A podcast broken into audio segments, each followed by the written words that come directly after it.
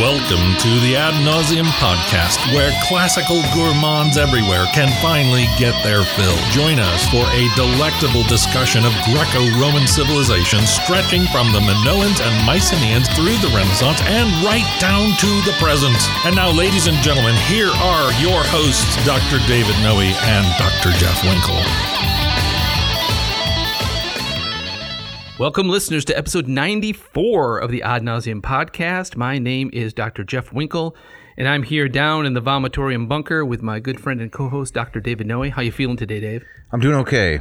You doing okay? Oh. Okay. All right. Yeah, those are the two initials I would choose uh, to place before the description of my feelings. Your feelings okay? So just kind of somewhere in the middle you are. Somewhere today. in the middle, right. an O and then a K. is- Okay. Uh, Is, where I'm feeling. How about you? I'm feeling pretty good. It's Pretty a- good. Yeah, it's, it's PG. A, it's a nice day outside. Mm-hmm. Um, kind of hang on to that some of that nice late summer weather. That's right. so, um, but it's good down be down here in the bunker. We got some cool weather coming along. We do. I didn't. I haven't looked Yes, ahead. uh, Yeah. upper to lower 50s for the evenings. It's going to be good sleeping weather. Very good sleeping weather. yeah. Yeah. Crack those windows open. Correct. How are you doing with your your walking? You know, your big summer stroll. Maybe it's it's kind of it's kind of uh, petered out Has your job gotten in the way? a little bit, but it's um you know I was I think I mentioned in the last show I was up north for a week, Right. Which was kind of you know lazing about the beach Hmm. and it got out of my routine. And for me, it's it's very difficult to kind of get back into it. Right. They say that um, a habit takes only you know two incidents to break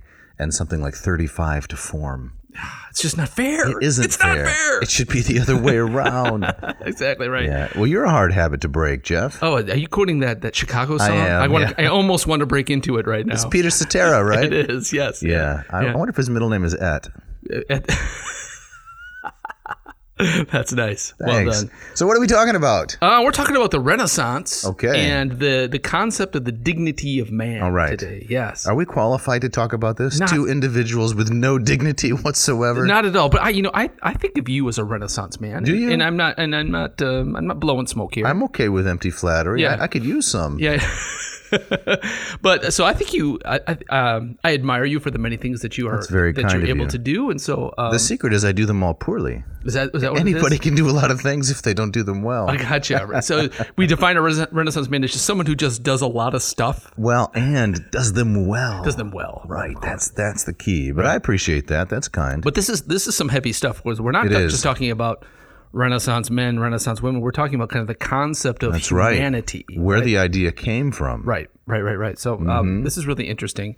So I'm, I'm always a little. I always get a little. I know. twitchy when we get out I of know. anything past Constantine. Is a I little- know. I know. So um, um, I'm, I'm relying on you to kind of uh, to to uh, to pull the pull the weight here. Well, what I think is um, when it comes to weight, I can pull. But, but what I think is the key is to have uh, intellectual curiosity. I do not in any way present myself as an expert in these matters. Right. My expertise is narrow, and I would say probably yours is too. Yes. My expertise is Cicero and to a lesser extent Plato. But, um, you know, we can read, we can study, and the goal is to be a good student. Mm-hmm. Right. And hopefully to present to our audience uh, some kind of map of how to be a good student of these things, not to be an expert. Exactly. It's it's a it's um. If, I think of it in terms of like a Socratic ideal. We're not trying to kind of come to a period at the end of the sentence. No. Though There's value in discussing these things and being curious about them. That's right. Yeah. That's right. And when it comes to the Renaissance, I read an interesting article. Oh, this was 30 years ago, maybe. Uh, the title of which was Specialization is for Insects. Really? Yes, and it was kind of um, um, it was kind of a screed, kind of an argument for try to do a lot of interesting things with your life. Yeah. It's better to try and fail than never to have tried at all, or something like that. That sounds like another Chicago song. yeah, I know. well, if you see me walking by, and the tears are in my eyes, look away, baby. Way. Oh, Baby, look away. that's that's that's from the post Peter Cetera era. Really? Was Yeah. he gone? He was Who- gone. But who I- was singing I then? can't remember the, the guy that's still with that band. Really? I, I don't know his name. Yeah. Now. Yeah. I was so surprised, uh, speaking of digressions, when I learned that um, Saturdays in the Park, I think it must have must have been the 4th of July. That Yeah. That's a Chicago song. That is a Chicago, like early Chicago. Because it has nothing to do with the typical romantic melodramatic schmaltz No. uh, on which they filled their bank accounts. Right, exactly. This that was kind of ni- the seventies when they were kind of the big horn. You know, I mean, they always have, have had horns in their band, but they were they Mm-hmm. Right. were like a horns out in front kind of band. And that Yeah. was pre pre uh, Peter Cetera. Did you like that style? It's okay. It's it's. Uh, I mean, so I think fin- I find some of their stuff, uh, their, it- their early stuff, interesting. I the Peter Cetera stuff was always too Right. schlocky for me. Yeah, but it's so it's so quotable in terms of uh, I don't know irony. yeah, yeah, yeah, yeah. And, and the sound of that in some ways kind of sums up the kind of the, the syrupy pop of the Right. 1980s. yeah. Right. Well, we have a shout out, don't we, Jeff? We do. This goes out to one uh, Dr. Jeff Cray. Cray. Yeah, It's- It's an unusual spelling. it is K R E H. Yes. I would I would look at that. I would say cray. I would say the call letters for a you know Missouri radio station Right. playing all classic rock. All classic rock, right? K.R.E.H.. Uh, all '80s weekend. here E That's on right. K.R.E.H. Would E Yeah. you say he's a little cray cray, as the kids say? I, I'm I'm I'm guessing that he's never heard that one before. Probably not. Right. Well, well, who- who is this guy? Why is he getting a shout out? Oh well, he contacted us and he uh, said a lot of really nice things about how he loved our vibe. He loved, uh, I think he said something like uh, pre and post Christian pagan world, Mm-hmm. right? Which is our vibe, you might say, our jam, as the kids say, Oh yeah, they say that all the time. condiment. Yes. I'm lost already. and uh, this fellow is doing some really interesting things. He um, he heads up a college, uh, and they teach a classically humane program, and it has a uh, prison education initiative. Hmm. Now, this is something I really admire. Uh, I admire an individual who tries to take or who takes uh, the things that we love into an a maybe uncommon, unfamiliar setting. Yeah. Yeah. Yeah. Yeah. It reminds me of um, you know, when I, I kind of read read over what he's been doing. Um, have you known about that work of um, this? I'm forgetting the author, the guy who he wrote Achilles in Vietnam, Oh, yeah. Uh, and he has um, about PSTD. yes, and he so he has um soldiers PTSD. sorry. PTSD soldiers reading the the Iliad and finding some you know uh, kind of clarity and, and mental healing through that by by kind of identifying with uh, Right. Mm-hmm. with figures like Achilles in the book. And so I I I too am, am always kind of fascinated by when uh, the classics find their way into places where you w- might not expect them to be. Right. Yes. Well, in, very much in keeping with today's theme, you know, the topic of today's episode, there's a common core of humanity. There's a, a nugget or a nougat at the center of each of us. A nougat. exactly. A Ted nougat. No, never mind. and uh, this is the, the basic uh, thrust of our whole project. Right. that, um, humanism, because I am a human being, I find nothing foreign to me. Nothing human is foreign to me, to, Right. quote, to quote Terence. So, Yes. of course, uh, incarcerated individuals, uh, individuals suffering from PTSD who have come back from the battlefield, of course they're going to find something sympathetic and maybe even helpful in the classics. Yeah. Because we're all human beings. We, we have a common thread, Right. share a common thread. Yeah, and I saw in, in the notes that you've that you've sketched out here, um, kind of this concept of you know we talk about uh, humanity or the you know the dignity of, of a human being. Um, you wrote something about this is something that we all I think every human being has kind of a, a general idea about. Yes. Whether they've even if they've never been kind of been asked to articulate it, um, but this is something that we I think we all have kind of an idea of what that means. Um, and here we're going to explore kind of where that idea came from, at Mm-hmm. Right. least in the Western tradition. and s- and see whether there if i may interrupt just a minute Yeah. to see whether there is any kind of uniform definition or consistency of Yeah. understanding Yeah, yeah, yeah, exactly. Right. So we get, do we have an opening quote to get yes us we do started? we do Yeah. have it well we should probably say thank you Yes. uh, to dr jeff cray Absolutely. for listening uh, for the work he's doing keeping the torch lit we're very appreciative And we hope to have him on the show someday, Yes, right? Yeah, Right. to talk about this prison initiative where he's teaching uh, Plato and other things Fantastic. uh, in an incarcerated setting. yeah. So the opening quote is from the article, which, as we l- mentioned in the last episode, forms the entire skeleton of this episode. Yeah. Very famous Renaissance scholar, uh, the late Charles Trinkaus, T R I N K A U S. He wrote this book in 1983, University of Michigan Press, called The Scope of Renaissance Humanism. The Scope of Renaissance Humanism. So I read it, got it out of the library, loved it. There are places where it's a challenging read, you know, and, and I like challenging reads, so it was tough for me in spots. Yeah.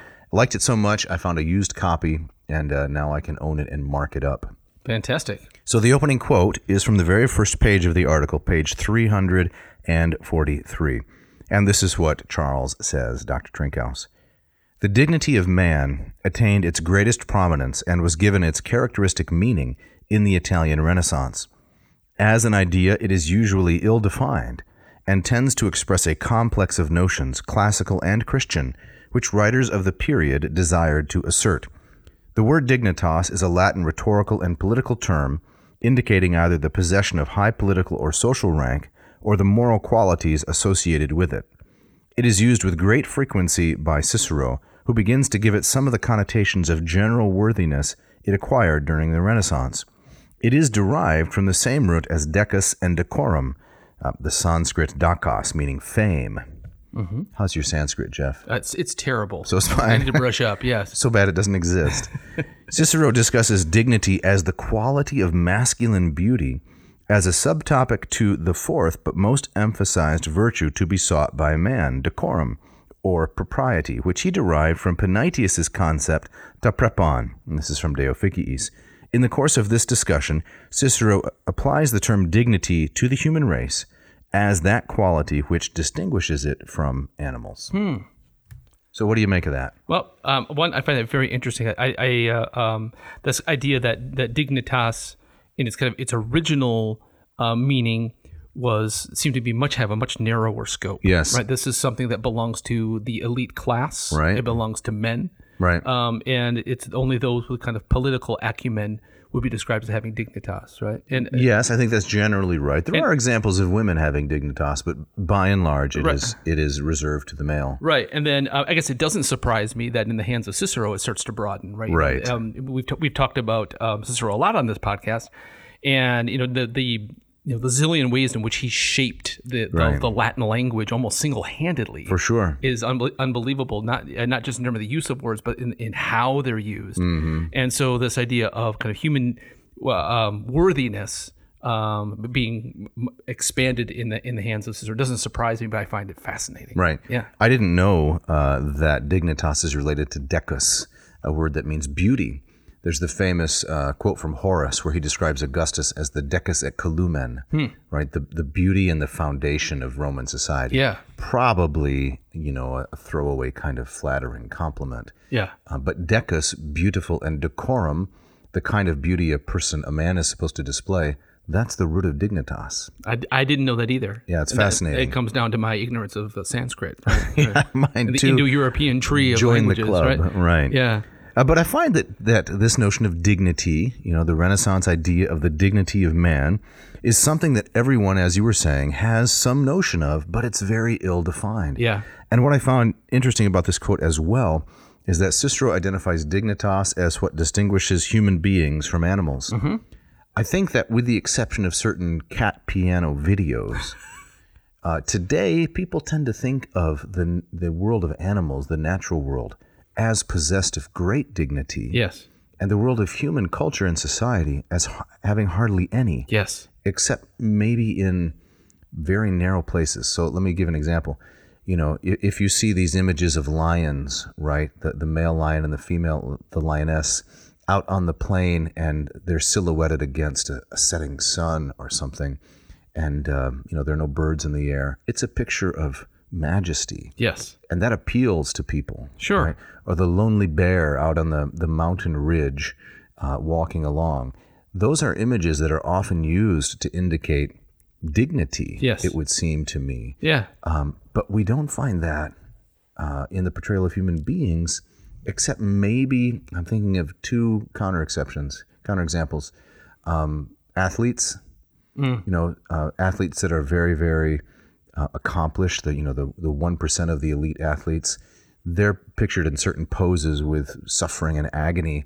There's a kind of dignitas portrayed by such an image Yes. and the other would be um, very old people, you know, wizened people Yes. who are uh, performing some mundane task. You know, there's a, a picture of their hands or something, Yeah. and you see the the, uh, the age lines.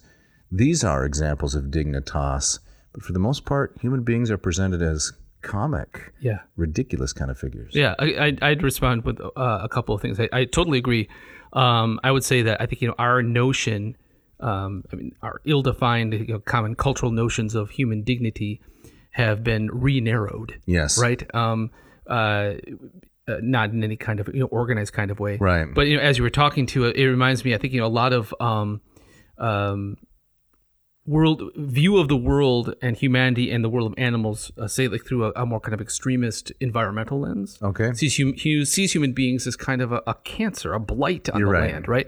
And so when you see those images of the lions and the bears and the silhouettes, the, the, the kind of the the core idea is that this is how it's supposed to be. Right. Human beings shouldn't be here. So Yeah. Mm. there's kind of this notion of it's almost kind of that that noble savage. I was thinking the same thing, Right. but it's not just the noble savage because the noble savage was always the human being. right. Right now, it's the noble brute. No, yeah, exactly. But I mean, they were the noble savage because they, I- in some ways, because they're closer to animals, right? They're closer, closer to nature, Well, separated from the corrupting influences of of, civilization. of culture and civilization, Yes. right? Exactly, exactly, right. So yeah, I think that's all kind of mixed up into the Hmm. into the soup uh, that we're at. But I think you're absolutely right that um, very few people, um, I think, are talking about kind of the innate human dignity. And if anything, if they talk about you know, human beings' relation to animals, human beings are just another animal You're right. Hmm. right? And they're a, a corrupting force more than they are than a than a um, um, a source of refinement. Can you think of any examples, though, in which human beings are presented as having, in you know, in pop culture, a common consensus, as having some kind of dignity? Do you think the you know the elite athlete or the the wizened old man or woman, you know, whose hands show the vain lines of work and toil and care, but Yeah. they're, they're persevering in hard circumstance?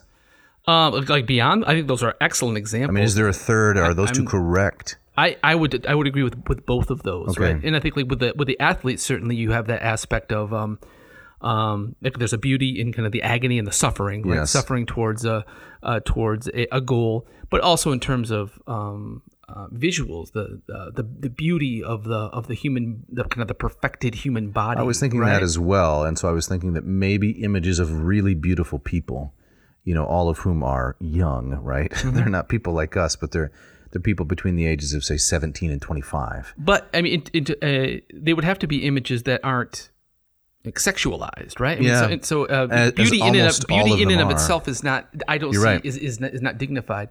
But someone like a um, It's also restricted to youth, right? Right. So so youth and beauty are equated. There's no concept that a person can be old and beautiful, really. right, By virtue of being young, you are beautiful. E- exactly. That's what those exactly. images are saying. But you know, as you were talking about the athlete, I'm thinking like a, uh, someone like Usain Bolt, Yeah. right? Uh, someone who you know the fastest man on the planet, Ever, and, and right. watching watching you know him run and break these records. There's something just kind of otherworldly about it. Yes. Right? So it's it's a dignity of humanity, but I don't look at that and say, oh, I share a piece of that. Yes, or, or the famous gymnast is it Simone Biles? Is that her name? Yes. Yes. Yes. Exactly. you know a, a a talent that's generational right. and you're right you don't look at that and say oh she's a human being i'm a human being we have a common dignity Mm-hmm. Exactly. But no, let me get on my pommel horse. no no No, no, no. Like, touch my toes i can't see them so there isn't that sense of Right. common dignity so it's different it is very different. there's something different and something kind of sad too. I would that, say. Hmm. that has been lost. I think um, since the the Renaissance. since the Renaissance. Well, it wasn't. It was revived in the Renaissance, as we'll see as we go on this journey. Right. Um, somewhere since then, it has eroded It is eroded. in but- a general conception. I, mean, I might be getting ahead of things too, but you know, even back in the Renaissance, uh, um, I mean, I don't want to give the impression like, oh, back in the Renaissance, everybody walking around Florence had this widespread, you know, no, view of no. human dignity. It was still kind of an intellectual, Definitely, notion was for- it- restricted to the people who thought about it. an elite notion. yes, yes, But there was some sense in which, because elites were admired, their ideas, to some extent, helped set the tone of how others thought about themselves. right, In the same way that today, you know, people don't know when Karl Marx lived, people don't know much about Sigmund Freud or Descartes, but their ideas are by and large derived from those epoch making individuals. Right. Even if they can't say who they were or what exactly they thought. But wouldn't you also say that today, um, in- out in the culture, there's kind of a denigration of elites, a suspicion of elites and expertise? I'm always uncomfortable around you with your PhD in classics. Yes, there's very little respect for um, expertise, yeah, for sure, except in very narrow areas like dentistry. yeah. right? If I hang up a sign outside my door, you know, pull your teeth 150 uh, per cavity, I'm not going to get any traction with that. Right. No, I, I think there's there's definitely I think more of a respect um, for uh, expertise amongst what we might call you know, the hard sciences. Yes, Right. and technical expertise of a very narrow kind. yes, but and, and deep suspicion of of uh, expertise in say in the in the social sciences. That's right. Or even the humanities, Humanity- right? right, right. Aesthetics. Exactly. Yeah. Exactly. So, what are some other things that are um, ill defined, but that uh, everyone has some notion of? Um, How about taxes? taxes? Yeah. Uh, how so? Well, I always want to write things off, Yeah. but I don't even know what a write off is. You just write them off. That's what people do. You just just write them. Do you know what a write off is? I know that there are things that you can deduct from your taxes. Okay, if that's they called a write if off. they fall under a, a particular umbrella, Mm-hmm. right? So I know that I can deduct um, school supplies that Beck buys for her classroom. What does that include? that include Pencils, pencils, erasers. Mm-hmm. erasers, notebooks, you know, um, Lunchbox? paper. Um, Where does it Where does it end? I, well, that, well, that's uh, there's Shoelaces. You have to have shoes to get to school. That's right. Exactly. Can she she drives to school? She Right. should ride off her Gasoline. car. All right, we're getting into the ill-defined space. Yes, aren't we are. All right. Here's another example. Yeah. What makes a good snack? Oh, well, that's good. Well, some people say it's got to be savory, and others people other people say no, it must be sweet. Mm-hmm. Gotta be sweet, right? Correct. Yeah. What's your favorite snack? Potato chips. Potato chips. Yeah, Why is that? I I, I like um, things that are salty and very very bad for me. Okay. Yeah. How about Sticks to you? your finger. Well, f- for me, potato chips are more of a meal. really? You know, a whole meal out of a Yeah. pile of chips? Yeah, you put them in a bowl Yeah. and uh, sprinkle some cheese on the top. You you got a meal. That's a meal right there. That- Okay. All right. Okay. And, and another one I see you have here is how long a nap should be. Yes. Yeah. There's so much conflicting advice on this. Right. Sometimes it keeps me from sleeping. Actually. Yeah. Um, should it be five minutes, ten minutes? Some people say if it's a ten minute nap, that's not a nap. Yeah. You know, you you enter REM and you leave it immediately. Right, right, It's Like right. a revolving door. Yeah. The advice I always got was it, a nap should not be longer than say twenty minutes. Yes, I've heard that as well. Or the, it's it's if it's less than twenty minutes, then it's not a nap; it's a power nap, a power nap. and that allows you to kind of you know wake up refreshed and maybe go a little bit longer Mm-hmm. and get more things done than if you had not napped. But it's not really relaxing. no, You know what Winston Churchill said? what did he say? Well, lots of stuff, but in particular, it's not a nap if you don't take off your clothes. so Winston was uh, sleeping in the buff. Yes, he Uh, was. Okay. no, no idea, no comment. The theme here is Yeah. ill-defined notions. right. Right. All right. So we're going to talk about uh, kind of where this notion of of uh, human dignity comes from, and are we going to try to define it? Are we- Yes. Okay. We're going to have to take a long and winding road as Okay. we trace this notion from antiquity to the Renaissance. So grab your bag of snacks, Chips. maybe some huggable portions, and your walking shoes. All right. All The right. wild and windy night that the rain washed away has left a pool of tears crying for the day. Why leave me standing here? Let me know the way. What's that from? You don't know this? I recognize if I can't place it. It's out the Beatles. Oh. The Beatles. Oh, uh, it's uh, the uh, long, and, Winding, Road. Road. It's like the song that Phil Spector ruined. Yeah. Oh, really? How did he do that? With that horrible orchestration. you don't like Oh, it? it's awful. Dun dun. It- it's- to that long. If that had just been Paul in front of the piano, much better song. Oh, I liked it. He, I mean, he ruined "Let It Be." uh, The, I mean, the whole album. Let It Phil Be. Spector is the wall of sound guy, Yeah, right? exactly. Recently deceased and uh, all around creep. Okay. well, let's get started then. All right. And we start with Cicero. All right, your guy. That's right. Okay. Mm-hmm. We already read that opening quote about ta prepon, you know, the appropriate Yep. from Panaitius. This is from De Officiis, but we also have to take a look at De Natura Deorum. Oh, which we talked about That's at right. some length. Three episodes. Yes. Keep your eye on the bulbus. That's right. So Cicero debating with these guys, and That's right. And they all had their own kind of school of thought that That's they were right. that they were uh, seeing the questions through. Yep. Right? Stoics finally come to this was another of your titles. Lots of man. That's cold. So we had three different schools of thought, right? Epicureans, Stoics, and academics. yes. So the Renaissance humanists, here I'm quoting from Drinkhouse again, page 344, found in Cicero another even more precise description of the excellence of the human species. And this one also derived from Stoic Middle Platonist Greek sources, most likely Posidonius. So these two guys, Posidonius and Panaetius, these are Hellenistic philosophers. They come between Plato and Cicero, and they hammered out so much of this. Okay. Unfortunately, very little of their work survives except as fragments and in quotations by Cicero. But Cicero had access to them. That's in his- right. in his day. Yes. Exactly. And so here, De Natura Deorum, part two, remember, book two, I mean to say, is quote, the human race has been the special beneficiary of the immortal gods. So this is a Ciceronian Stoic idea that enters the debate about human dignity. Why are we made with dignity? because the immortal gods care for us. Uh, Deus consulera rebus humanis is the quote. The gods have concern for human affairs. Right. And the, the implication there is um, more so than, say, the affairs or whatever you want to call them of animals. That's right. okay. Or any other part of the natural world, or to be more precise, the created world, as the Stoics would say. So we can already see um, i- it's you know anticipating or linking up with a, you know, a Christian idea of human beings being Yes. in the pinnacle of creation and in created in the image of God. Right. Depending on how you see it, Yeah. it is either providence or the world's greatest coincidence. Yes. Okay. Providence means that uh, God had, uh, you know, sown into, insinuated, or insculpted into the Stoics, Plato, Homer, Cicero, and others an idea that is extraordinarily similar to what is in the uh, Christian scriptures. Right. And so that would be the providential idea. The coincidental idea would be the Greeks thought this up on their own. It happens to have some resonance with or overlap with what's in the scriptures. Gotcha. Right. It, which is, I mean, it's fascinating. I mean, to um, I don't, I don't know if I want to tug at this thread too much, but Tug away. um, if you look at uh, what you might call the, the place of humanity in say in the Greek myths, um, it's pretty bleak, it is. right? Well, in, in tragedy in particular, maybe not so much in the Homeric epics. Well, I mean, in the epics, it's uh, you know dignity is reserved for a very small slice of You're right. humanity, right?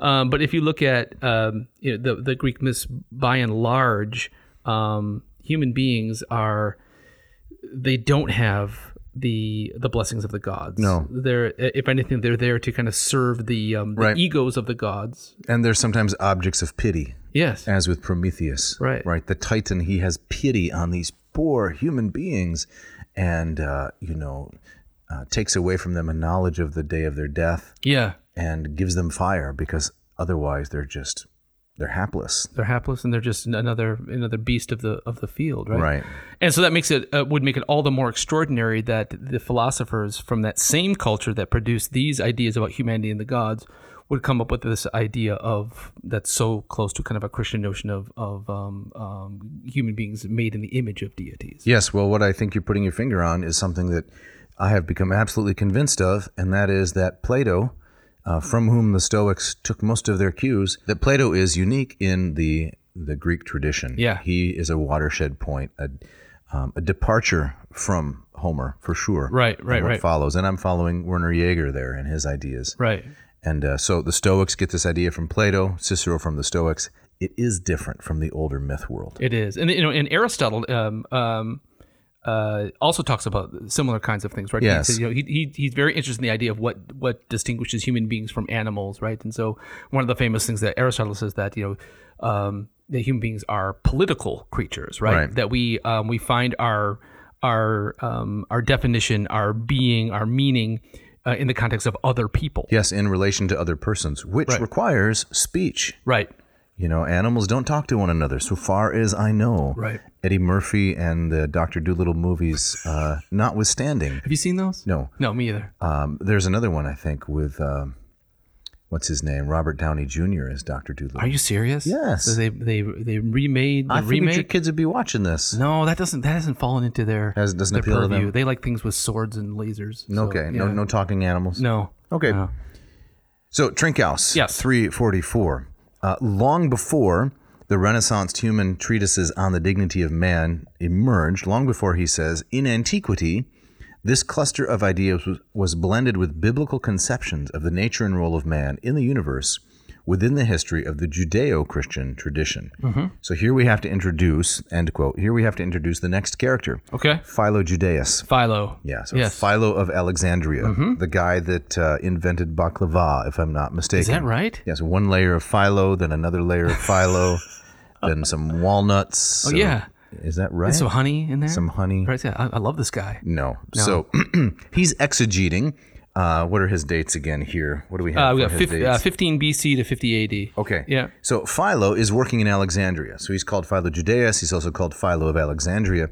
He's exegeting Genesis 1:26. God said, "Let us make man in our image and after our likeness," as well as 128, which is uh, sometimes called the cultural mandate. You know, fill the earth, be fruitful, multiply, replenish, subdue it, have dominion over all the creatures. Right. So Philo-Judaeus takes this and he compares it with Stoic, uh, Peripatetic, that's Aristotle, and Platonic ideas, and he comes up with a synthesis of this notion of the dignity of the human being.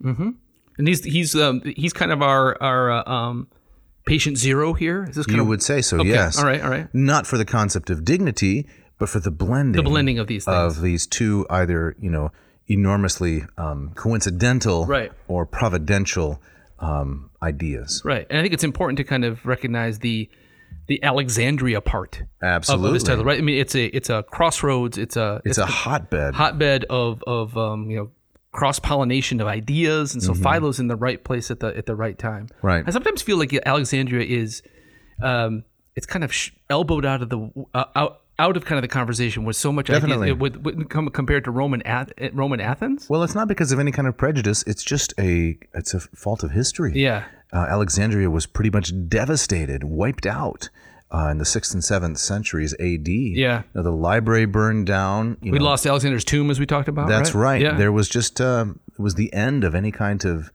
um, Western intellectual tradition. Yeah. There, you know, there was a Muslim intellectual tradition, but I don't think Alexandria was a center for that even. No. so it No, no, kind of no, got exactly. eclipsed. Yeah, yeah, yeah. Unfortunately. Right, but I think it's in, for our conversation here, the, uh, you know, Philo, whose dates, you know, kind of roughly overlap with the, the life of Christ. That's right. Um, is he's in Alexandria at a time where it is a, it is uh, kind of in some ways the intellectual center. Absolutely. Yep. Right. Um, more so than the other places you mentioned. Athens has been eclipsed. Rome is not interested in the life of the mind. It's just No. all military power. You might say, um, you know, Plato's Academy is still is still doing its thing. It's in- kicking. in in, the uh, Aristotle's Lyceum, right. but in some ways, I I, I think it, it, Alexandria kind of wins that. right. If we're gonna if we're gonna rank them, the focus has shifted east Yes. because of Alexander's campaigns and the you know the Hellenistic era. exactly. So Trinkhaus says 345 Philo stresses that the divine image in man is the mind. Okay. So here's an important uh, distinction. Where does the image of God reside in human beings? Hmm. I think today people are very reluctant to say that it's primarily intellectual. I've gotten so much pushback on that from people. Whenever we talk about, okay, so what does it mean to be made uh, in God's image or to have the stamp of divine dignity, to Yeah. use more pagan terms? Yeah, yeah, yeah. If you say, well, it means that you can reason, you can imagine, you can speak, there's a kind of anti-intellectualism that is bothered by that and they say well that's that's gnostic that's manichaean what about the body Yeah. well you know animals have bodies Right. and their bodies are better than ours in so many ways Right.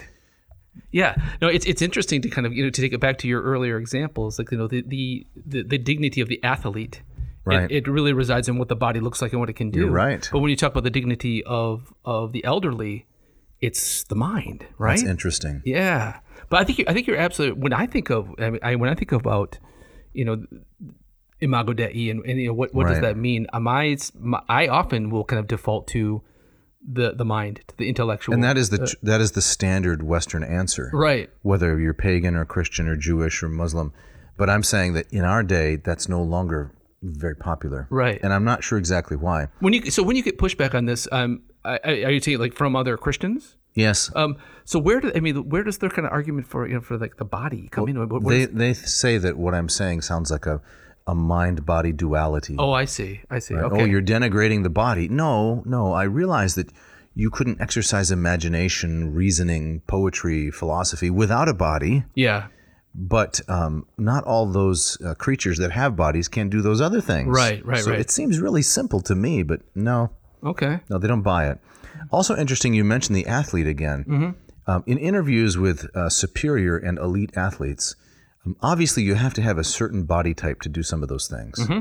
But they will routinely say that it's all mental, right? Yeah. They will say, you know, well, I really have to get in the right mindset. Mm-hmm. And so and so, you know, beat me because they were just um, in a better mindset. yeah, So even at those elite um, levels, there's some recognition that um, there has to be something more Right. than than physical superiority. right. I, so I, I'm a veteran of two marathons, Oh, and um, I'm in distinguished company. here.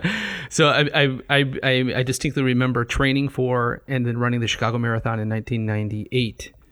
And um, you do I- in everything that I read, everything that when talking to people, they say you're going to reach a point. You're going to reach kind of usually kind of around mile twenty, where um, if you don't have the the mental toughness, you are not going to make it. Right. Because the body will fail you. Right. And it was it was it was an incre- incredible mental challenge, about- especially those last six miles. And so I I, I get that completely. Right. Yeah. I was reading about Rafael Nadal, the Spanish tennis, Tennis whiz. player. Yeah. Yeah. and apparently I guess it would have been the would have been Wimbledon, not sure. Whatever he was playing recently, you know, he had virtually no feeling in his left foot, Wow. and uh, yet he managed to win multiple, multiple. Maybe he even won the uh, the tournament. I can't remember. That's incredible. But it's an example once again of Yeah. an elite athlete who still most of the effort goes into when all the physical training is done, Right. a kind of mental acuity. Right. I, ju- I just finished a, a documentary on Tiger Woods, and and Producing it, directing it, it, what, it uh, was it was about him. oh, watching it. yes. yeah. Uh, and uh, I mean, uh, so much talk about you know that you know he worked his he worked his body, and um, you know, he he um, he trained in a way that no other golfers were training. But um, everybody always talks about Tiger's mental toughness, Right, And the that He, mindset. Mm-hmm. he completely block out everything and just focus on that the, the the shot at, at hand in a way Right. that nobody else could do it. Yeah. That's how we do this podcast. Yeah. Right. Right. So we go on from Philo Judaeus. We're going to have to accelerate here. I think Mm-hmm. Okay. we're enjoying ourselves too much. Oh yeah. We're getting bogged down. Yeah, it's going to be like We're a not even close. three-hour We're not episode. even close to the Renaissance, Not are we? even- no, we're still in we're still in late antiquity. Yeah. Okay, we got to move ahead now Okay, to all right. the Greek fathers. All right. Right. So we we move past Philo Judaeus. We come to the Greek fathers. We come to men like Clement of Alexandria. Mm-hmm. You know, there's Alexandria, Origen, uh, Basil of Caesarea, and his brother Gregory of Nyssa. Right, and they had this notion as well: the combination of Platonic dignity of man. Mm-hmm. And uh, the biblical teaching on what it be, what it means to be made in God's image. Okay. All right. So, can you break down what the the, the Greek fathers uh, thought about these things and, and how they defined? Yes. Uh, okay. Yeah, so the, the big names here, of course, again, are Gregory of Nyssa, right? So this is mid to late, this is mid to late fourth century, so 380s, 390s. He was the younger brother of the famous Basil the Great. And he talks about, as Trinkhaus teaches us, he talks about these notions of theopoiesis or theosis. So making things the way God makes them or even becoming like God. Okay. So to quote Trinkhaus here, 345, man's creation in the divine image indicated his original state of perfection, whereas after the fall, man was involved through the incarnation in a process of movement toward a restoration of the image in a heavenly state, finally fulfilling man's creation in the image and likeness of God. N- Now, is he's suggesting there that the idea is that um, so you know, after the fall, you know, Right. with Genesis 3. human beings. Mind, intellect, bodies are corrupted, Right. but there is a path to redemption. There's a path Yes. to recovery in the, uh, in this life. Yeah, well, bec well, it's not fulfilled to the next life, but Okay. it's because Christ became incarnate. Okay, right? God took on flesh. Yep. Because God took on flesh, now we see the route I see. to how that original grandeur can be restored. Okay, And Nyssa describes it, Gregory of Nyssa describes it as a mimesis, imitation. Mm-hmm. Well, of course, this is entirely the Aristotelian idea. Education is imitation right. right? Art is imitation, uh, either imitating nature or sometimes nature, you know, goes the other way and imitates art. It's a mimesis of God or of Christ. And they have a second idea in here, and that is the notion of a mirror, right? So you look inside yourself, a kind of self knowledge, and reflected back to you are some of those uh, those fragments or those rudera of the initial original image of God. Okay, okay. And so they, they serve as a kind of um, marker as to what you ought to become. So when you were trying to finish your Chicago Marathon, Yes. Mm-hmm. right, you dug deep, you looked down in there, right, past the sweat and the damaged uh, track shoes, and you saw, I can do this, Mm-hmm. right? What spoke back to you was part of that initial endowment of divine dignity, So this is um, powered through. power through it, kind of getting a glimpse of that, um, like in, in Stoic terms, that divine spark that resides in all of us. I think that's another way of expressing it. all right. Uh, it's less clear to me, um, and we'd have to embark on a longer discussion, how that interfaces with uh, the Greek father's notion of grace Hmm. and Christ's incarnation, because it can't be reduced to a simple try harder. Right. That, that isn't what they thought. Right. Just do it. Exactly. Right. Mm-hmm. That's not at all what they thought. Uh, but it's it's a little harder to tease out exactly what they mean. Okay. All right. Do we want to talk about so? And uh, where were the Latin fathers on all of this? Well, of course, the big name here is Augustine, right? And Augustine, in uh, two works, his commentary or literal commentary on Genesis, literal there doesn't mean what it means now, but it meant a literary commentary. Yes. Uh, and the second one was his work on the Trinity, Okay. right? So this is early fifth century. And in that work on the Trinity, he says the best metaphor for the Trinity is within the human mind, right? So, you know, Sunday school lesson, the Trinity is like Water. Right. Yeah. The Trinity is like, and there's all those bad analogies. Yes. Patrick. Uh, but what you want is a good analogy, and Augustine says the best is the human mind, which has these three elements memory, intellect, and will, right? Memoria intellectus voluntas. You can't be a human being without those three, and you can never have one of those without the other two. And after the end of a long discussion, Augustine says, although this is the best, I'm paraphrasing, this is the best analogy for the Trinity, it's still not very good, so don't worry about it. So now, did that did that idea, despite uh, kind of Augustine dismissing himself, did that take root and find its way into the Renaissance? Absolutely. Okay. For sure. Right. This is how human beings are like God. Hmm. This is our dignity. We can remember things. Uh, in the process of remembering, we are understanding them. And in the process of understanding and remembering them, we are desiring to do both things. That's the will. And then acting on our memory and understanding to do other things. Right, right, right. Now it's it's so interesting to me that um, um, you know what happens, you know, kind of between Augustine and um, the Renaissance. You know, we're talking you know a thousand years or so, right? Right. Of of what in- what happens to these ideas, and and so I mean, what pops into my mind if you look at like a medieval cathedral, and you look at the art in the medieval cathedral, and you have kind of you know, this the face of like a, an a, an old bearded Christ in the dome, Right. kind of glowering down at you. This Right. idea that um, you know, human beings are like God, and it seems to completely disappear. Yeah. Um, and human beings are, you know, kind of, you know, sh- shuddering and, um, you know, hiding from the the anger of this wrathful deity. Well, this is another um, concept that emerges around this time called the contempt of the world, uh, the contemptio mundi. It's a counter theme, right? And that is the notion of the misery of the human condition. And it's old too. It goes back to um, late third, early fourth century. A guy named Arnobius of Sicca and his student Lactantius, uh, Latin fathers. So the notion of the contempt of the world and the wretchedness of the human condition is present all along. Right. So I mean, even contemporary with uh, like Jerome and, and Augustine, you have these you know these desert fathers, right? Who- You're who right. kind of, um, who are kind of denying the body or They're going after the noble savagery. right? Exactly. Escape from society. Right. So it it's, it strikes me, um, you know, to, to paint with a broad brush, it seems like that idea um, really survives Yes. into the medieval period. Right. And this idea of the dignity of man really goes underground until it's rediscovered, Well, or not so much. not not so much goes underground, but the two are in competition.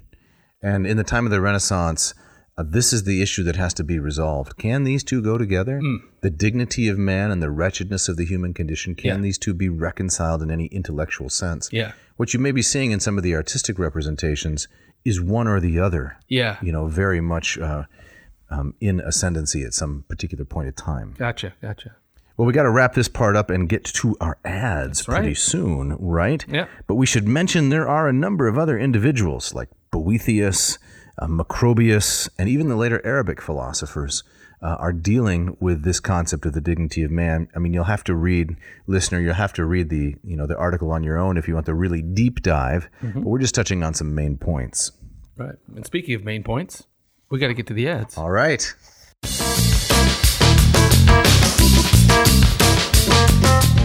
This episode of Ad Nauseum is brought to you by Hackett Publishing. Hackett Publishing currently celebrating their 50th anniversary Yeah, of being in golden. business. Um, um, it was stationed in Indianapolis, Indiana, and Cambridge, Massachusetts. These guys, I, uh, they're my go-to Mm-hmm. for finding uh, text for myself and for my classroom. Uh, for the last 50 years, they've been producing um, affordable, accessible, um, high-class, well-done translations of not just classical Right. works, books, but stuff from around the world of academia. Um, and you can find everything they have to offer at hackettpublishing.com. Would you say they are your go-to goat? the the, uh, the- the greatest of all time. That's right. Absolutely, they are. That's really entered the lexicon these days, they hasn't are the it? goat, which is really interesting because that used to mean like, oh, the, the, you He's know, a the- He's goat. a goat. He Right. He missed that field goal. He's the he's, the, the- goat, right? Right, or to get someone's goat. Yeah. But now it's been replaced. It's been replaced. So these guys are the are the goat in terms of that uh, that current usage. the good sense. Yes. The greatest of all time publishers. I'm looking at their website right now. What do you see? We have Thomas J. White, Discovering Philosophy. I- I didn't know it was lost, but White, you know, unearthed it. All right. The Western Literary Tradition, Volume 2, uh, from Jonathan Swift to George Orwell. That sounds very interesting. Wow. Yeah. Sat- satire, Islamic legal theory. Uh, Plato's Laws is translated by CDC Reeve, a very simple, beautiful cover. Seven Myths of Military History. Uh, we've talked about before. Uh, Samurai, a source book. Your boys would love that, They right? Mm-hmm. would. Yes. Exactly. Right. Destroying to Replace. Um, we've got Essential Greek Historians, Noel Carroll, Classics in Western Philosophy of Art, Common Ground, Second Language Acquisition Theory Goes to the Classroom. Man, so you, you can see just from that small sampling is that they they have um, they cover such a wide breadth of, of, of Yes. topics. It's not Yes. Mm-hmm. just the incredible translations by Stanley Lombardo or Kresak who we've been using. That's in, right. In our Aeneid series, Or for the Ovid series, we've got Ambrose and Lombardo. right? So, um, yeah, go to hackettpublishing.com. Right. Check out their offerings. Click through. It's it's just a um, it's just fun to to browse. I through think that. I, I'm sorry to interrupt. I think I do it all the time, though, don't I? I think you could say their breadth is fresh and minty. All right. Um, moving on. Uh, What's the coupon code? coupon code. So if you go to Hackett Publishing, you find your the books you want, drop them into your little satchel, um, and type in the coupon code AN2022. That will get you 20% off and free shipping. Check it out. This episode is also brought to you by Ratio Coffee. Jeff, I'm holding here in my hands. Yeah. See that? Something kind of newsprinty. That's correct. This is from the Monday, August 22nd edition of the Wall Street Journal. The headline is, you ready for this? Mm-hmm. I'm ready. Coffee primed to go higher.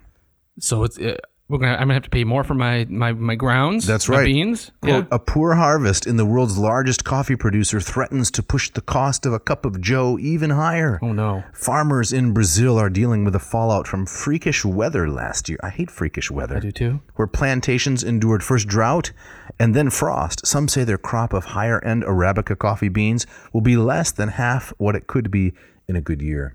Oh no. This is tough. This you is know very what this good. means? What does it mean? Prices are going to go sky high. Oh no. What is the coffee connoisseur going to do? Well, uh, you got to you're gonna have to stop going to your your your your bar stocks, right? That's right. That's that's Your just gonna hit you in coffee the pocket, Beanery and bagel blowout right? kind Try- of place. Imagine trying to get a cup there and then going to fill up your gas tank. That's right. Forget about it, as, Forget about it. as they say.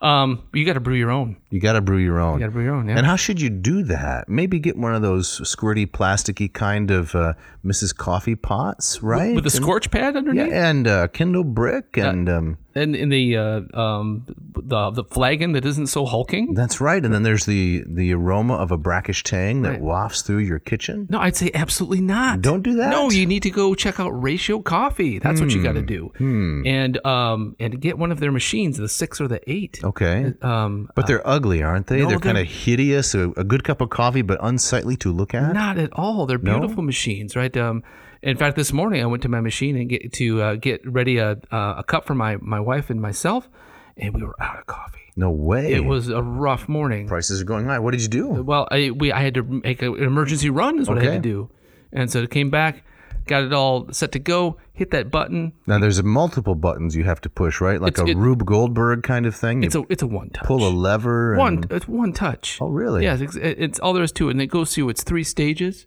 Mm-hmm. Um, you got the intellect, you've got the will, you got Oh, wait, hold, no, hold on, hold oh, on. Sorry, sorry, you the got, first stage Yes. is Bloom. Bloom. if I'm not, and that's where the off gassing takes it's an place. Alan Bloom, Al- right? of, of the um the, the closing of the American mind, Closing of the American coffee machine. right? So you have the Alan Bloom stage, Okay. and The uh, second one is the brew. brew, which some would say is maybe the most I important. think it is because that's where the off gassing, the off gassing is, occurs. is the is the in the bloom, right? right? The- like the Hitchcock movie, Bloom with a Brew. bloom with the brew, exactly everybody's favorite. Then you have the brew stage, Okay, and that's where the uh, you know the the um, the reds, the scalding water goes through the metallic veins. metallic veins and down through your grounds and into your borosilicate hand blown That's right. carafe, Right. And then The oh, third stage. it's ready. Yeah, but I find that a little both climactic and anticlimactic. Oh, really? What's Well, anticlimactic? It's about it? anticlimactic because the light's just saying ready. There's nothing that happens during that stage. It's- That's the anticlimax. Well, it's it's like the you know the the football player who makes it who gets a touchdown, right? Right. And they always say, "Act like you've been there before." Okay. You don't need to do the twirly dance. You just No, say, no. "It's just like it's it's ready." I never noticed, but there's no flashing light. There's no, you know, Blaring siren. right, Yeah. right, an air horn that goes off. What? No, you just It's it looks and it, this machine knows it's cool, right. and it's just this is this is where it's at, Okay. right? So if um, listeners Have we want, have we beaten that to death? I, I think we have. So the listeners, if you want to get one of these beautiful machines, the um, the six or its um, older, slightly fancier brother, the eight, you can go to ratiocoffee.com, um, uh, click on the machine that you want, and if it, you're doing this in August still, uh, type in the coupon code AN. Uh, CO7C, Seven C. 7C, and if uh, in September, ANCOV4. That's correct. V four. And Dave, what will that get them? It will get them 15% off either the ratio 6, which comes in three lovely colors, or the ratio 8, which comes in a wide array of aesthetically delightful options. Yeah, these are incredible machines. You will not regret it. Check it out.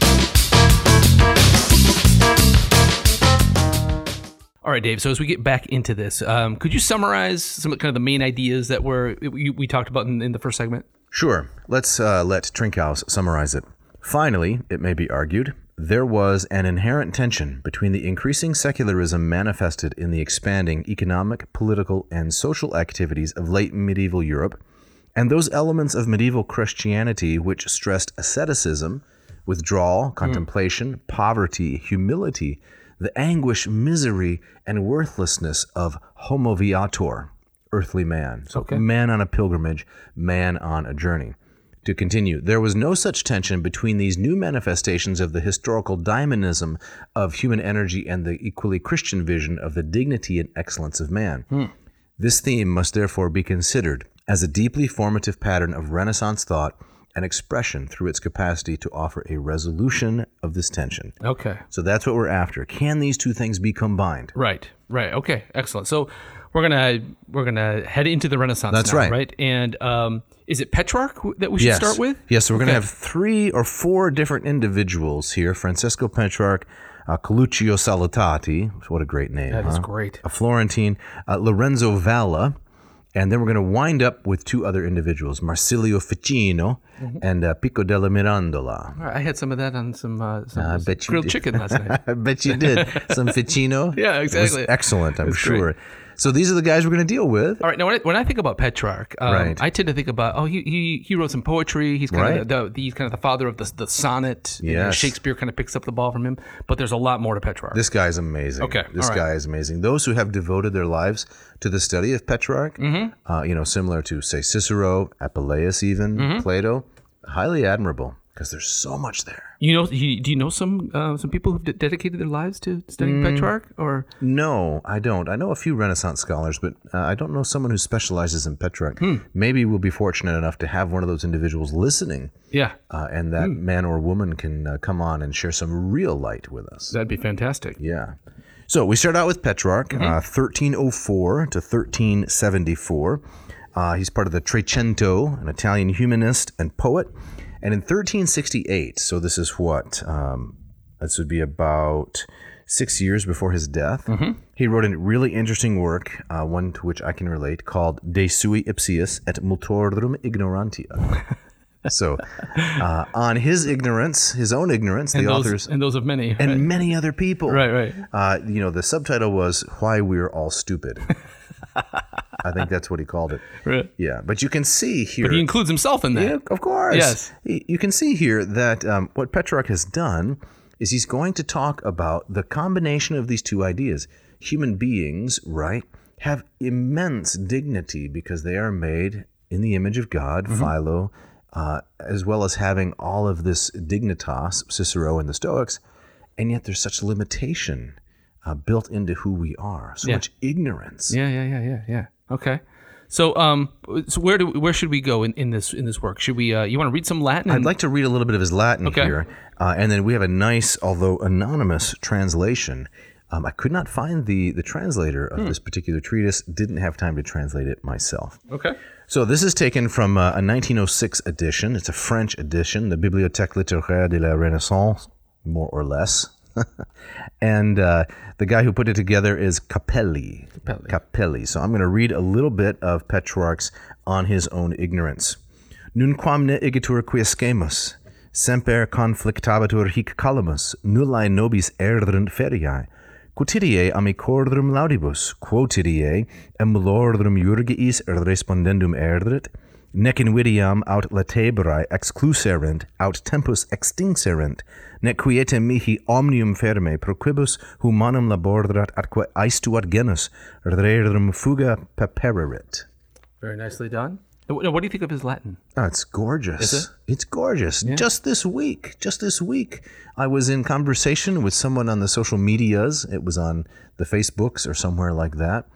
And uh, the question arose um, someone was reading, oh, it was, the person was reading the Vulgate, and they said, um, it's a very natural, good question. I'm not mocking the question. They said, it seems like Jerome is using chronium because and quia because to mean that as though it's indirect statement. And some other individual responded and said, "Yeah, that's very, very common in uh, late antique and medieval Latin. Right. Is that you know these words change meaning?" To which I replied, "Thank goodness there was a Renaissance." which not everyone agrees, you know. Uh, Yeah. Uh, some people like that kind of Latin. I love the Renaissance because it goes back to the classical forms. Would you look at like Petrarch as, as kind of um, one of these the, one of these guys, or maybe the main guy who, who kind of who, who pulls it back? Yeah, he and Vela. Okay. Right? He and Vela, also Salatati and all the others, but they say, look, we have to clear away all the underbrush of Latin that sounds like vernacular. Mm-hmm. You know, that sounds like Italian or Spanish or Portuguese. We've got to clear it all away and go back to how did Cicero speak? All right. I like that. Okay. Not everybody likes it. I like it. All right. Now the translation. Yes. Um, shall we never have any respite? Must this pen always needs fight? Shall we never have a holiday? Must we respond every day to praises from our friends? Every day make reply to the insults of envious rivals? Will no hiding place ever protect us from jealousy? Will no length of time extinguish envy? Shall I never find quiet repose by fleeing almost everything for which mankind strives and fervently exerts itself? Will my declining and wearied age not at last procure me our release? Envy is a persistent poison. Long since my age would have freed me from duties towards the state, it does not free me from envy. The state to which I owe so much gives me a discharge for my obligations. Envy, to which I owe nothing, disturbs me. Once, I must confess, the times encouraged a friendlier style. A more serene manner of speaking was always congenial to my nature, and would befit my present age. Pardon me, my friends. And you, reader, pardon me, whoever you are. And you, above all, my dearest Donato, to whom I tell all this, forgive me. I must speak, not because it is the best thing to do, but because it is so hard to refrain. Reason advises me to keep silent, an indignation which, if I am not mistaken, is proper and dignified. And a just grief extort words from me. Most avidly craving for peace, I am thrust into war. Again, you see, we are driven forward against our will. Again, we are dragged before a censorious tribunal. I do not know whether I ought to call it the tribunal of envious friendship or of friendly envy. What is impossible for you, malicious, malicious grudge, if you can inflame even the hearts of friends? Much I have had to experience before. This kind of evil I have never yet experienced. Oh, very nicely done. Very nicely done. Morgan Freeman, James Earl Jones, they got nothing on you. Oh, thanks. Appreciate that. It's very, very nice. Yeah. And so he's got to go to war once again, polemic, right? And a little bit of this is just, you know, de jure. Um, it's just part of pro forma. It's just part of the the genre. But he's, he says, I got to pick up the cudgels and I got to prove my own ignorance Yep. and the ignorance of many people. And in so doing, says Trinkhaus, he's trying to unite these two um, divergent themes. Man has inherent dignity. The human condition is miserable. Yeah. It's wretched. Right, and if you think about the you know the times in which he lived, um, you know the Tre- the Trecento was um, a very violent century. Yes, that's Um, right. it's- you have the Hundred Years' War going on. You, ha- I think, just after Petrarch's death, you have the the um, the bubonic plague, that's right. right? Oh no, that it was that was in the 1340s. So Petrarch lived through and uh, the Right. bubonic. So I mean, things like that that would would I think speak to a lot of people and say, yes, the condition of humanity is one of misery. Right. So a very difficult time to be musing on these kinds of things and trying Right. to combine them. Yeah. And what he's attacking is he's he is attacking the late scholastic over reliance upon Aristotle. Hmm. And he doesn't like it, right? But interestingly, Trinkau says he does so from the position of a devout Christian. Yeah. He's reviving uh, the pagan interest, uh, but says uh, Trinkhaus, Petrarch was deeply Christian and deeply religious. He was quite clear and quite aware that these classical authors were not. An even more compelling and admired mentor was St. Augustine, who had found for himself and offered to the world a way of reconciling the Christian revelation with those values of the ancients which were culturally, morally, and politically necessary for responsible life in the chaotic historical and natural world. So still drawing on Augustine. you Yes. know, all these years, uh, 800 years later. Right, right. 900 years later. Yes, and I think we've talked on this on the on the podcast uh, in other episodes about how um, you know a lot of the Renaissance and beyond the Renaissance was a wrestling with Aristotle, right? Right. And you know, Aristotle held in such high esteem. Particularly, I think of like uh, you know guys like Galileo Yes. and um, just you know Aristotle's view of the universe and, and the planetary system that was almost scripture. That's right. And so to deviate from Aristotle anywhere uh, for a lot of these uh, these scholars in the Renaissance was if that was that was troublesome. It's very, very troubling. You're asking for trouble. Right. Yep. So how did Petrarch? Um, how did he reconcile these things? Yeah. Uh, he did so uh, by stressing grace. Right. He Hmm. stressed grace. This is what he got from Augustine and his Confessions. Grace is the way to overcome uh, a grace given by God to overcome the despair and the misery of the human life and move toward that restoration of the image of God in men and women. So it's the uh, says Trinkhaus. It's the retention of a spiritual self confidence that was identical with confidence in the ever available divine mercy of the Creator. I see. Yeah, that's uh, 354. Gotcha. Right. And of course, that's that's a notion that's completely um, absent Absolutely. in uh, a in a in a Greek theo in a a, a pre-Christian Greek pe- um, you know, theological po- uh, w- uh, worldview. yeah, Right. there's nothing there. Right. Nothing there like that. Mm-hmm. right. So then we go on to two other thinkers who Yeah. contributed to this We got um, Vala and, and uh, uh, Salutati. okay. Coluccio Salutati. All right. So he sought a reconciliation of the relationship of the individual, right? The individual mind uh, to the mind of God, and putting together these two disparate notions once again human misery, human dignity. Lorenzo Valla went in a slightly different way. What did he? What? How did he? Well, come he found in Augustine, says Trinkhaus, a Christian Epicureanism. Now, this is really surprising because we would think naturally that Epicureanism and Christianity incompatible. would not mix. That's right. The Right. focus on pleasure. So uh, Lorenzo Valla says Trinkhaus uh, found in Augustine certain eudaimonistic happiness-based elements, which he transformed into a Christianized Epicureanism and a rhetorical theology that was voluntaristic. Right, that's the basic notion of the will. Man in the image and likeness of God was a Trinitarian spirit or soul, a single substance with the three qualities of energy, intellect, and emotion. So he substituted, you know, the- couple there. a couple, yeah, Yeah. the will and the memory. Now it's energy and emotion. Playing around with categories, Yeah. uh, is really what Vala is trying to do, because he has a, a slightly different uh, motivation than Petrarch. He's later, right? He's a, a, a much later contemporary, Okay. Okay. Yeah. and uh, he lived from what? What what do we have as dates here? for Valla? 1407 to 1457. Yeah. Okay. So Mm-hmm. A century after. the generation after, definitely. So heading in a slightly different direction. Okay. And then we come to the conclusion, right? Yeah. We come to the Florentine Platonists, Okay. the the two guys that we talked about earlier, and these would be Marsilio Ficino, Ficino. right, Mm-hmm. and uh, Pico della Mirandola. All right.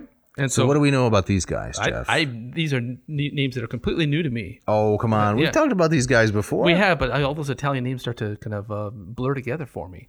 So what what does distinguishes the the thought of these of these guys? How are they responding to uh, Petrarch, Valla, and um, the ancients? Yes.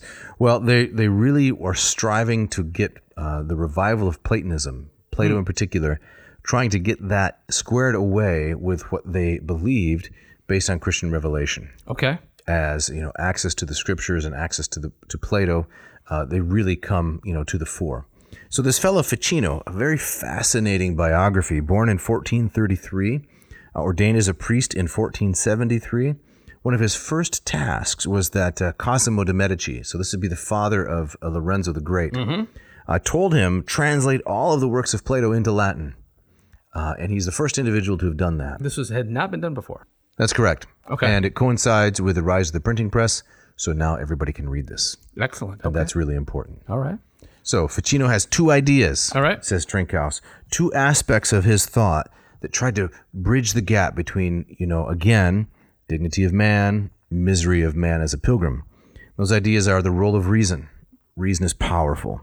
And the second is a stress on man's natural appetite for immortality and deification. Now, now how does that work? I mean, wh- how does I mean, how does that inform this notion of, of dig- dignity? I would seem that would strike me as being antithetical to the idea of, of, of striving for immortality, striving for deification. That always gets you cut down by nemesis in, in the stories I'm familiar with.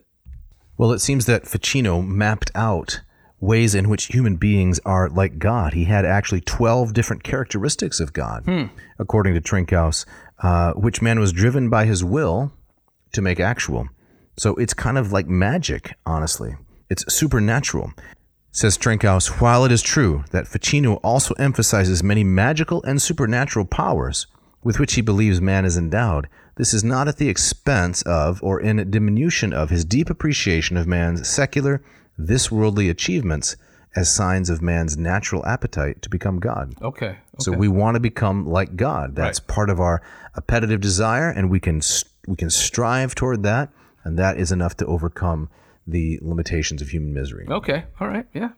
so the last the last point we want to make probably is this individual Pico Okay. Pico. Pico della Mirandola. This was an individual who lived to the age of 31 only. That's it. He was a prodigy. He's a brilliant man. And in 1486, so this was right before his death, about, I guess, what, eight years before his death. So he's in his, in his 20s, right? 23. 23, My 24. goodness, yeah. He wrote a work called De Hominis Dignitate, on the dignity of the human being, Mm-hmm. the dignity of man.